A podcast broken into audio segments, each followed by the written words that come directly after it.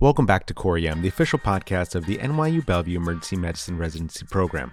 I'm Brian Gilberti, and today we're joined by a very special guest, my colleague and a friend, Dr. Jonathan Kobles, who's assistant professor in emergency medicine and co editor in chief at CoreEM. Together, we're going to unravel the complex world of cardiac arrhythmias, focusing on atrial fibrillation with rapid ventricular response. Jonathan, it's great to have you back in the studio. Thanks for having me. So I'm glad that you're back so we can delve into the intricate topic of AFib with RVR. And this is a hefty topic that we aim to split up into different categories of rapid AFib. So our general rapid AFib, rapid AFib with pre-excitation, and patients in chronic permanent AFib presenting with rapid ventricular response in the setting of critical illness. So with that, Jonathan, kick us off with some pearls and common pitfalls for rapid AFib. When most people think about AFib with RVR, especially patients who demonstrate hemodynamic instability, we are immediately jumping to our ACLS algorithms that make this distinction between the unstable patient who should undergo immediate synchronized cardioversion and the stable patient in whom a more nuanced approach to a rate versus rhythm strategy is appropriate. I find that while this thinking applies to the patient who presents with new onset AFib with RVR, where the AFib itself is the primary etiology of hemodynamic instability, this is the appropriate approach. This algorithm fails, however, in certain patient populations presenting with hemodynamic instability in the setting of critical illness in whom AFib is chronic and the RVR is a result of the underlying pathology as opposed to a primary arrhythmia. These patients are much more likely to fail conventional ACLS algorithms as their AFib and RVR are secondary symptoms of a more pertinent underlying condition. In addition to being resistant to electrical cardioversion, these patients are also much more likely to be harmed by typical AFib pharmacologic treatments. I think we have all seen the septic patient in AFib with RVR whose tachycardia is being driven by their infection, and treating the AFib with AV nodal blockers such as beta blockers or calcium channel blockers results in taking away their compensatory tachycardia and worsens the overall clinical picture. My goal for this episode is to review the ACLS guidelines for acute primary AFib with RVR, but also to develop a more thoughtful approach to patients presenting with AFib in whom you suspect critical illness. With that, Brian, can you kick us off on a review of what current ACLS guidelines have to say regarding the management of primary AFib with RVR? Yes, certainly, Jonathan. And not all AFib with RVRs are going to be the same. And ACLS is not a one size fits all approach when treating the broad category of this arrhythmia. To establish the starting point, let's talk about ACLS tachycardia with a pulse approach. We've all been through the training, so I don't want to make everyone relive it, but the first question is stable or not? If not, we cardiovert, and that's going to be a synchronized cardioversion with 200 joules for adults. If the patient is stable, then we go down the narrow versus wide QRS pathway. And it's the recommendation of rate control with beta blockers or calcium channel blockers that deserves some discussion because, like you implied, this is blind to the underlying cause or chronicity of the arrhythmia. Now, for the approach, the first thing is to identify it. ECG findings of AFib with RVR typically include an irregularly irregular rhythm with no discernible P waves and a ventricular rate of over 100. The QRS complexes are usually narrow unless there is a pre existing bundle branch block or concurrent ventricular rate related aberrancy. One important thing to look out for when we review these ECGs is if there are signs of a shortened PR or slurred QRS. If that's the case, then we have to think about WPW, which has a different management. So, Jonathan, let's take a quick detour and talk about AFib with pre-excitation, like WPW. Why is it so important to spot these and how you approach them? WPW is a special population that we should always be on the lookout for when patients present an AFib with RVR. For patients not already known to have underlying WPW, a prolonged QRS may be the only clue of an underlying accessory conduction pathway. Additionally, Consider WPW in those patients who present an extreme tachycardia, with rates greater than 200. It's important to recognize WPW as typical first line treatments for AFib with RVR, including AV nodal blockers, which include calcium channel blockers, beta blockers, and even digoxin and adenosine, may cause atrial signals to be preferentially conducted through the accessory pathway, which will result in rapid ventricular rates and hemodynamic collapse. When stable, reach for procainamide or amiodarone, of course, unstable patients should be treated with synchronized electrical cardioversion. Okay, taking a step back, we have the EKG out of the way and the importance of spotting AFib with pre-excitation. Let's touch on workup for these patients and the general approach to AFib with RVR in a stable patient. The thread running through this episode is going to be that care is nuanced and should take into consideration underlying pathology, chronicity, and comorbidities.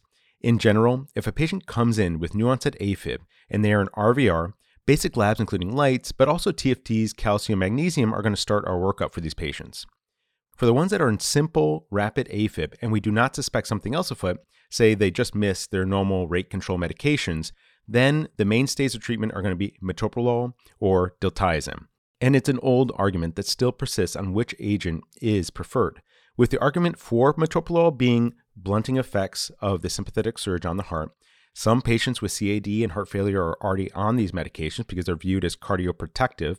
And some things that make it less attractive is that it can take longer to rate control with metoprolol, and beta blockers should be avoided in patients with asthma or COPD. Now, the enantiomer of this statement is that diltiazem works faster and is an option in asthma and COPD patients. So, those are going to be our general first line agents. And there's also some debate on the best target, but 110 or less is likely to be as good as 80 or less for a heart rate goal. A final point here rate control is important, and one thing to be concerned about is RVR that if it goes unchecked, that this could lead to tachycardia mediated cardiomyopathy. Now, this doesn't happen over minutes, it doesn't happen over hours, but rather a day or so. So I only bring that up because it's important when we approach these patients to not be too aggressive when we hone in on our heart rate target. Okay, now, Jonathan, with that out of the way, talk to us about your approach with your stable, straightforward AFib with RVR. Just like you suggest, I'm first asking myself if the patient has another reason to benefit or be harmed from either a beta blocker or a calcium channel blocker. It's important to realize that the medication we choose in the ED often becomes the chronic daily medication for the patient, and they might be taking this medicine for years or even the rest of their lives. When there is not a compelling reason for one over the other, the data would suggest that calcium channel blockers might have the slight edge over beta blockers in effectively rate controlling AFib. However, that difference is minimal. When reaching for metoprolol, I am typically giving doses of 5 milligrams every 10 to 15 minutes, up to 3 doses, to a maximum of 15 milligrams. When starting with diltiazem, Guidelines recommend a 0.25 mg per kg dose, typically about 20 milligrams in the average adult, and subsequent dosing at 0.35 mg per kg if the first dose is ineffective. If I have any concern about a patient's ability to tolerate a calcium channel blocker or beta blocker, I might start with half the starting dose.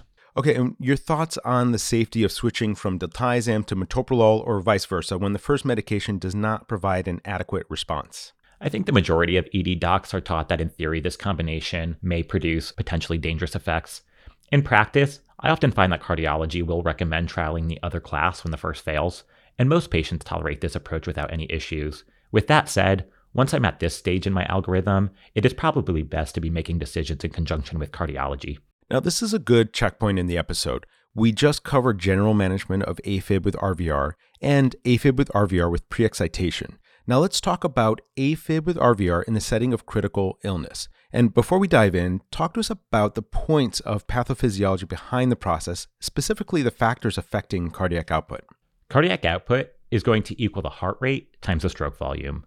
And stroke volume is going to be determined by the contractility and preload, which work to increase stroke volume, and afterload, which decreases stroke volume. From this relationship, we can see the importance of heart rate, contractility, and preload directly affecting cardiac output while afterload and systemic vascular resistance decrease the cardiac output. The relevance is that for patients presenting in RVR, the heart rate may be compensatory to maintaining cardiac output, as one of the other variables is negatively affected by an underlying condition. Consider myocardial infarction or myocarditis affecting contractility, or dehydration or an underlying GI bleed decreasing cardiac preload. One must always be actively searching for the possibility of a secondary compensatory tachycardia, especially in patients with chronic permanent AFib. Okay, and give us some insight into how you approach these patients. Over the years, I have developed a mnemonic to systematically consider emergent etiologies of tachycardia that may be harmed by the administration of an AV nodal blocking agent. And this mnemonic is called TACHIES, T A C H I E S.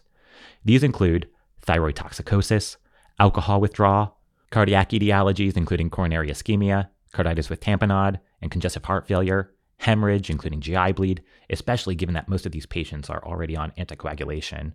I stands for intervals, as a reminder to remember that in patients with a prolonged QRS, consider WPW. E for embolus, especially on patients not currently on anticoagulation. And lastly, sepsis, which is probably the most common etiology of tachycardia in patients who you suspect RVR is secondary to another underlying process. Okay, and this is going to be another one of those situations where picking up an ultrasound probe will provide additional clarity when we have opaque cases, and tachycardia, we note, is actually the appropriate response to alternate pathology that continues to lurk undiagnosed. When we put a probe on the chest and peek at the heart, we can get an idea of the EF, if there is a pericardial effusion, if there is any obvious valvular pathology, and also if there is sonographic evidence of an acute pulmonary embolism, such as McConnell sign or RV distension. Now, moving on to the lungs, we can gauge the patient's fluid status by looking for B lines. Of course, ultrasound will just be one component of the data we're using to diagnose what is really going on with the patient. Now, we've covered garden variety AFib, AFib with preexcitation, critically ill AFib. Now, walk us through your approach for the patient who lives in chronic AFib and is now presenting with rapid AFib and is hemodynamically unstable. In these patients, the first question is is the AFib itself causing the hemodynamic instability? First, at extremes of tachycardia, including heart rate greater than 150, diastolic filling may be compromised, leading to a decreased preload and therefore an insufficient cardiac output. On a similar principle, patients with underlying cardiac abnormalities such as severe valvular disease or cardiomyopathy are more likely to decompensate due to an acute tachycardia. Lastly, I am considering if the patient is chronic AFib, meaning atrial fibrillation is their baseline rhythm, versus paroxysmal AFib. Often, paroxysmal AFib patients are presenting with acute onset of rapid heart rate. These are patients most likely to respond well to ACLS algorithms, including electrical cardioversion for hemodynamically unstable patients. Don't forget to consider duration of AFib and stroke risk with cardioversion in your clinical decision making for these patients. And Jonathan, tell us what makes chronic chronic and why it's important to make this distinction. Knowing if a patient is in chronic, permanent atrial fibrillation is particularly important to management decisions, as hemodynamically unstable patients who have had chronic AFib for years are less likely to respond to electrical cardioversion due to the structural remodeling that has already taken place in the atrium of the heart. Even if patients briefly cardiovert, they are very likely to slip right back into AFib and you're back where you started. When these patients are presenting with hypotension, shock, signs of pulmonary edema, or ischemic chest pain, a very careful and nuanced approach is required. Now, let's delve into a more challenging aspect of the care with these patients. And specifically, Jonathan, how do we approach the management of patients presenting with tachycardia or rapid ventricular response, especially when the underlying cause isn't immediately apparent? I know it's difficult to talk about most things in medicine with broad strokes, but what are the key considerations and treatment strategies that we need to keep in mind in these medically complex situations?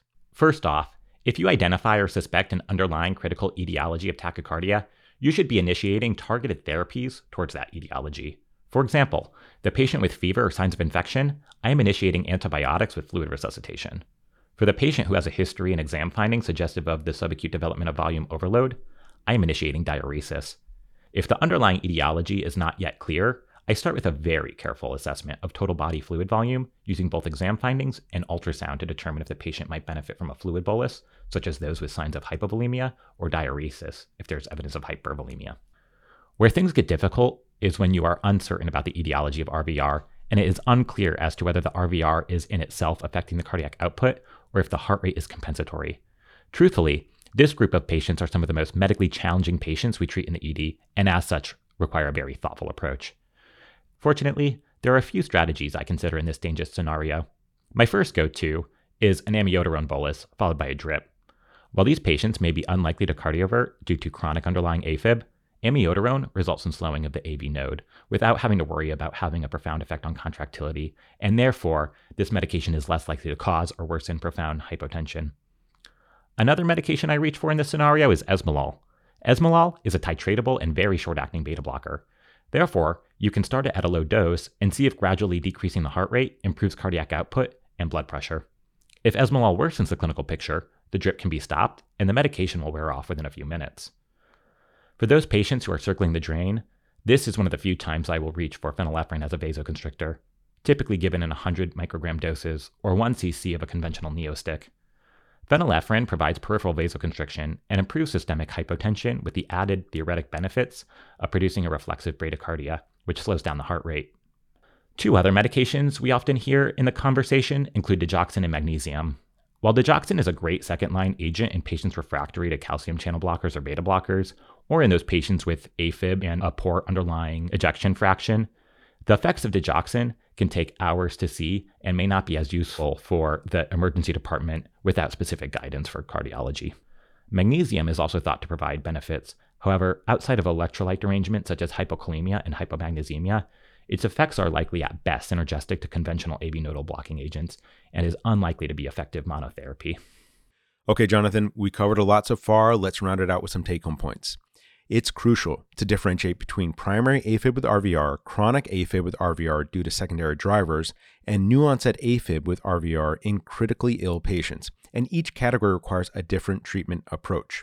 ACLS guidelines offer a framework for treating AFib with RVR, emphasizing immediate synchronized cardioversion for unstable patients. However, these guidelines may not be as effective in patients with chronic AFib and RVR secondary to underlying critical illness. Identifying AFib on ECG is vital for the diagnosis and treatment planning. Key ECG findings are an irregularly irregular rhythm, absence of discernible P waves, and a ventricular response of over 100 beats per minute, typically. And conditions like WPW syndrome require special attention. In such cases, typical AFib treatments might exacerbate the condition, necessitating the use of alternate medications like procainamide or amiodarone. The management of AFib with RVR should consider the patient's overall health, underlying pathology, chronicity, and comorbidities. And treatment options like metoprolol and diltiazem have their own pros and cons, and their use should be tailored to the individual needs of the patient. For patients in critical condition, understanding the pathophys behind the condition is crucial, and tachycardia might be compensatory in nature, requiring a thorough investigation of the underlying causes.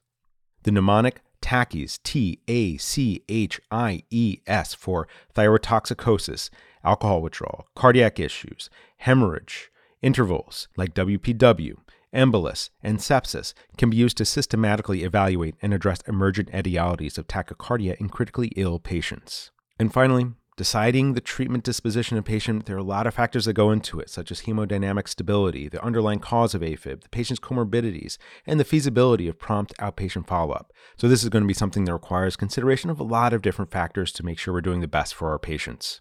Okay, that'll do it for this episode. Jonathan, thanks again for being back in the studio and shedding some light on this complex topic. Always a pleasure to be here. Hmm.